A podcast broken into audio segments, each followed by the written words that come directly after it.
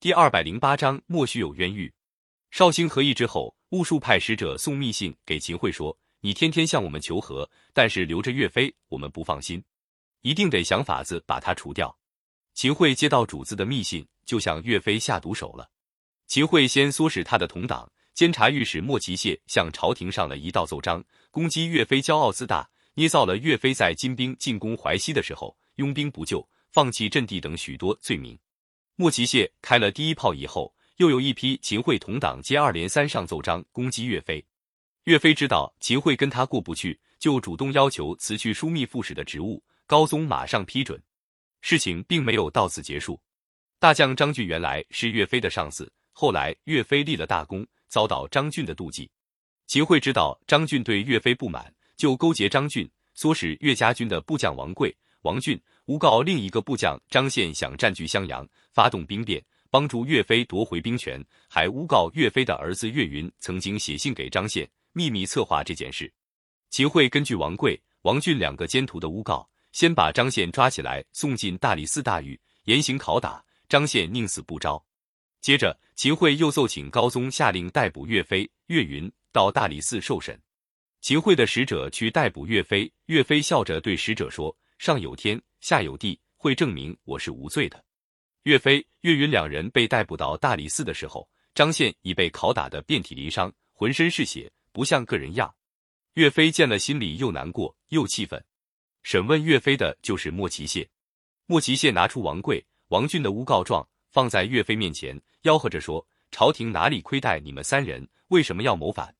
岳飞说：“我没有什么对不起国家的地方，你们掌管国法的人可不能诬陷忠良啊。”旁边一些官员们也七嘴八舌的附和莫奇谢，硬说岳飞想谋反。岳飞知道这批家伙都是秦桧的同党，申辩也没有用，就长叹一声说：“我今天落在奸贼的手里，虽然有一片忠心，也没法申诉了。”秦桧又派御史忠诚何柱审问岳飞，一句话也不回答。他扯开上衣，露出脊梁，让何柱看。只见岳飞背上刺着“尽忠报国”四个大字，痕迹很深。何柱一看，大为震动。不敢再审，就把岳飞押回监狱。再看了一些案卷，觉得说岳飞谋反确实没有证据，只好向秦桧照实回报。秦桧认为何柱同情岳飞，不再让他审问，仍叫莫奇谢罗织罪状。莫奇谢一口咬定岳云曾经写信给张宪，布置夺军谋反的计划。他们没有物证，就诬说原信已经被张宪烧毁了。莫奇谢反复拷问岳飞等三人，岳飞受尽酷刑，什么都不承认。有一天，莫奇谢又逼岳飞写供词，岳飞在纸上只写下八个大字：“天日昭昭，天日昭昭。”这个案件拖了两个月，审讯毫无结果。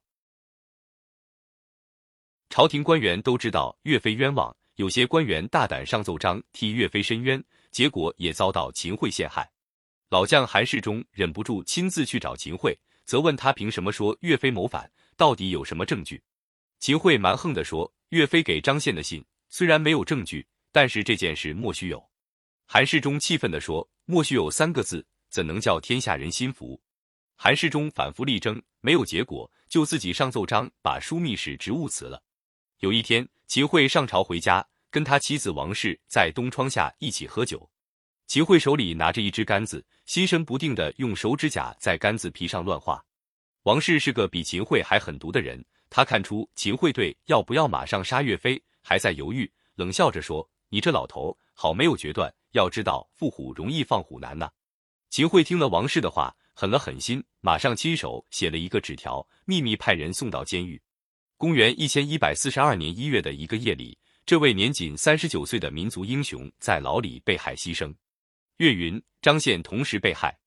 岳飞被害以后，临安狱卒奎顺偷偷的把他的遗骨埋葬起来，直到宋高宗死后。岳飞的冤狱得到平反昭雪，人们把岳飞的遗骨改葬在西湖边栖霞岭上，后来又在岳墓的东面修建了岳庙。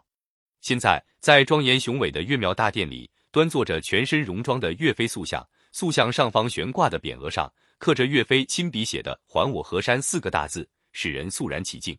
在岳飞墓门对面，还放着用生铁浇筑的秦桧、王氏、莫奇谢和张俊四个反剪双手的跪像。